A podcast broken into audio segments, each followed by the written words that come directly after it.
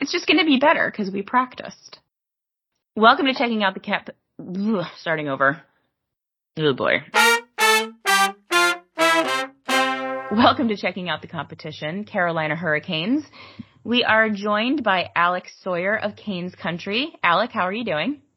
I am good. How are you? I am good as well. Um, just a peek behind the curtain because Alec is amazing.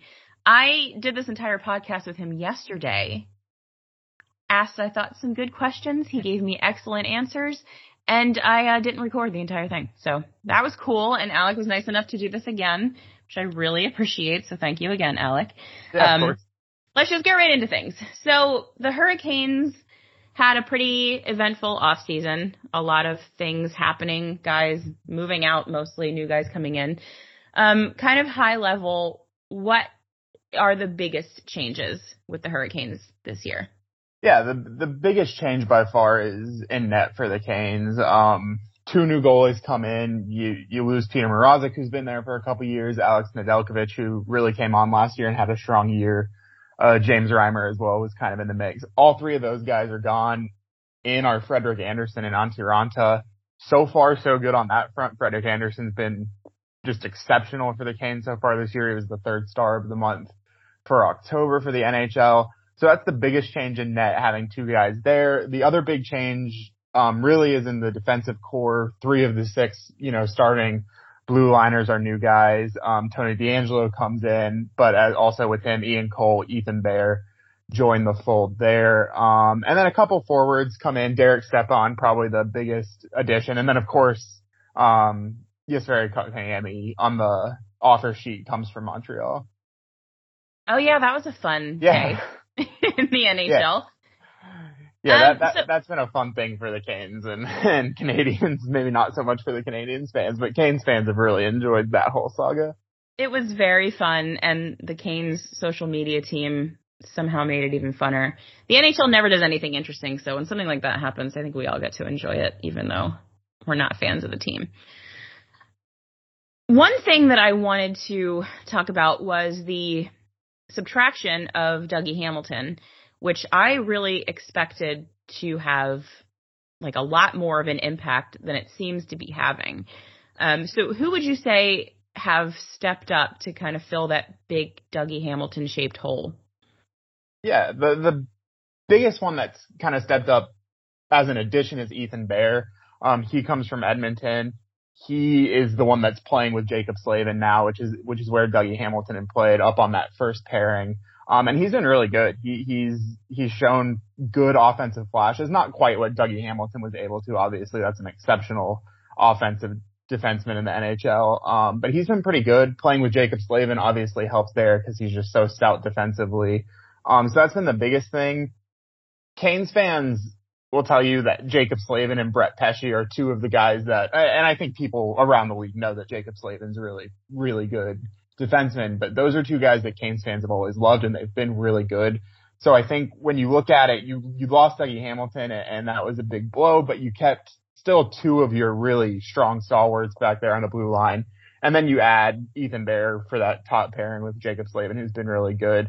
Where you're feeling Dougie Hamilton a little bit more too is on the power play because he was just exceptional at kind of quarterbacking that first power play unit. Mm. Tony DeAngelo has been the one that's been doing that. So, so you're feeling that loss with Dougie Hamilton there a little bit more, but you know, it's kind of been a collection of guys, but Ethan Bear has been, been really solid.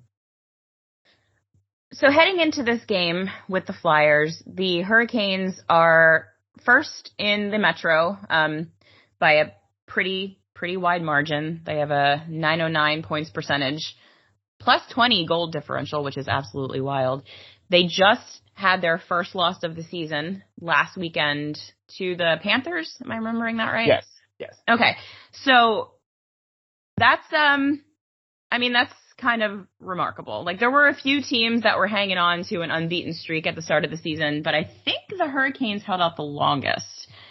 Uh which is I mean crazy in this league because you know, luck comes into play no matter how talented a team is. And somehow the Hurricanes have been able to win just about every single game they've played so far this season. What has been the driving force behind such a strong start? Yeah, um, the biggest thing so far um, has been Frederik Andersen. He's I mentioned him earlier, but he's just been unbelievable, and he's played all but you know he's played in all but one game for the Canes, and, and he's you know he's nine one and zero oh on the season. He had the loss to Florida. He actually got pulled from that game, and then Antti Raanta got hurt, and he came back in and played really well um, in the second half of that one. But he's been unbelievable. He he's been really strong in net. Rod Brind'Amour said the other day after the uh, Canes won Tuesday night in Tampa that every game that he's played, he's been the difference maker in the game for them. And when you're, you got 10 wins or you got nine of your 10 wins are from him, that's a big deal. Other than that, the Canes are just scoring well. And some of the superstars are playing, you know, like you hope they would. Andrei Svechnikov's off to a really hot start. Sebastian Aho is off to a really good start as well. So, um, Teuvo Teravainen, Vincent Trocheck, all these guys are playing pretty well. So when you have that, that core of the forwards scoring well, and then you have a goalie in net who is just shutting everything down. That's a that's a recipe for success. If you had to point out a weak spot so far, what would you say that is?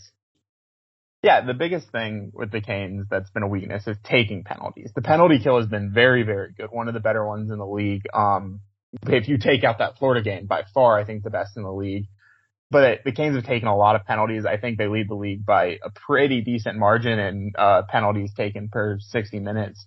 And that's something that's been a really big issue. Um, the penalty kill, like I said, it's been good, but they've been, been out there a lot. That was why the Canes really lost that Florida game is three of the four goals Florida scored in the first period were on the power play. And so you keep sticking that penalty kill unit out there, it's going to get beat. And that's what beat the Canes and, and a couple other games this year you know, having to play so many minutes down a man ha- has kept it closer than it probably should have. And then so you meant oh, go ahead. Yeah, no, I was gonna say the other side of that too is the power play has been a little bit inconsistent for the Canes. It's it, it's nitpicky to sit here and say the power play hasn't been good because I think it's a power play that still ranks right now as like a top ten power play in the NHL but they've had some games where they've they found a couple goals on that, and other games where they've had a lot of opportunities and struggled to get something. So some inconsistency on the power play, and then just taking a lot of penalties are the two biggest things for me. So you mentioned that Antti Raanta got injured in that Florida game, and also you guys are without Nino Niederreiter and Brett Pesce. Is that correct? Yes. Yeah, so we definitely won't see either of those guys in this game. Yeah, I actually there's a benefit of having to record the next day is that we got an update kind of on all of oh. those guys this morning. So, um, Antti Raanta, Brett Pesce, and Nino Niederreiter are the three that have been injured. They all skated this morning, but Rod Brind'Amour did say he very doubtful that any of them play this weekend. Um, probably a good chance for Philly that they weren't going to see Antti Raanta either way with it being the Friday game of a back to back. Probably was going to be Andersen. Niederreiter, Brett Pesce probably won't play. The other thing for the Canes that, that was today is that Jesper Fast and Marty Necas missed practice. Brind'Amour said they weren't feeling good. They tested negative for COVID. So, so it's not that, but that's something to keep an eye on. He's, he did seem to expect them to be back tomorrow though. Okay. Um, right. So with a team that is scoring very well because they have an extremely talented offensive core, and a goaltender that is stopping nearly all of the shots that he sees. How does a team like the Flyers go about beating the Hurricanes? Yeah, um, I think there's two things here. The one is get started early, and that's something the Canes have also struggled with a little bit. Is that even against even in games they played a back to back against Chicago and Arizona last weekend, and were down in both of those games early. They were down Tuesday against Tampa they obviously went down four nothing against Florida in the loss. So the Canes haven't necessarily been the best at getting out on the front foot and scoring that first goal. So far really hasn't come back to bite them much, but that's something that you don't want to play from behind. So definitely, you know, try to keep that up, continue to get ahead. It's something that you can take advantage of. And then the other side of that is if you're going to go to the box or you're going to go to the power play with the Canes going to the box probably a few times, finding maybe capitalizing on a couple of those opportunities because that's something you're going to have an opportunity at. So that's definitely something you need to take advantage because five on five play so far this year, the Canes really have kind of outmatched everyone they've played. You'll be happy to know that the Flyers power play at the moment is a burning hot tire fire. So I'm not sure they'll be able to take advantage of Canes' penalties, which is a shame because having only four of them out there seems like the best way to to try and beat them. um, who are if there are any? Because I mean, like the Canes have some pretty big names at this stage of the game. It's funny, like this used to be a team where most of the guys were relatively unknown and now over the last, you know, three or four years, they've all just kind of turned it on and now we all know who they are. Um, are there any of like the lesser known players that you think we might need to keep an eye on in this game? Yeah, I think, you know, you have so many kind of stars that are becoming stars that are well known at the top. Um, that there's other really good players that kind of get lost in that. I think Marty Necas is one of those guys. I think, you know, people are paying attention to him and he had a really good year last year, but he doesn't get as much shine as Svechnikov and Aho or even Teravainen, but he's a really good player and he's, he started really slow this year. He's starting to come on. He had a game winner the other night. Um, like I mentioned, he was, he did miss practice today, but assuming he gets back in place, he's a guy. Another one that is a very unfamiliar name for, for people would be Seth Jarvis. He's a prospect that Canes fans have been pretty excited about for a couple years. He's been playing with Nino Niederreiter hurt and, and he's been playing really well and kind of getting better every game. And he's, he's been a guy that's kind of been, you know, flipping lines a little bit, playing up and down the lineup and, and contributing. So he's one that I think is showing he has a scoring touch in the NHL and showing he can do it. And he's still, you know, kind of fighting for that spot. So he, he's someone that's really interesting to keep an eye on. Yeah, so new that he doesn't even have a picture next to his name on the team I was, website. I was just looking at that actually. I have the roster up right now. I noticed that. Yeah, I was like scrolling down looking for him to see how many points he had and I'm like, up, oh, doesn't even get a picture yet. Gotta stay up for a little while to earn the picture. Do you think there's a place for him on the roster once the injuries have kind of resolved themselves? Yeah, that, that's a that's a very good question that I think everyone's kind of asking. You know, um, maybe when Nino Niederreiter comes back, obviously he has a spot, but you have a guy in Steven Lorentz who kind of came up last year and, and is a fourth line guy who, you know, grinds out shifts and plays well, but he's not someone that does a lot of scoring. I mean, you have Jesper Fast who was very good.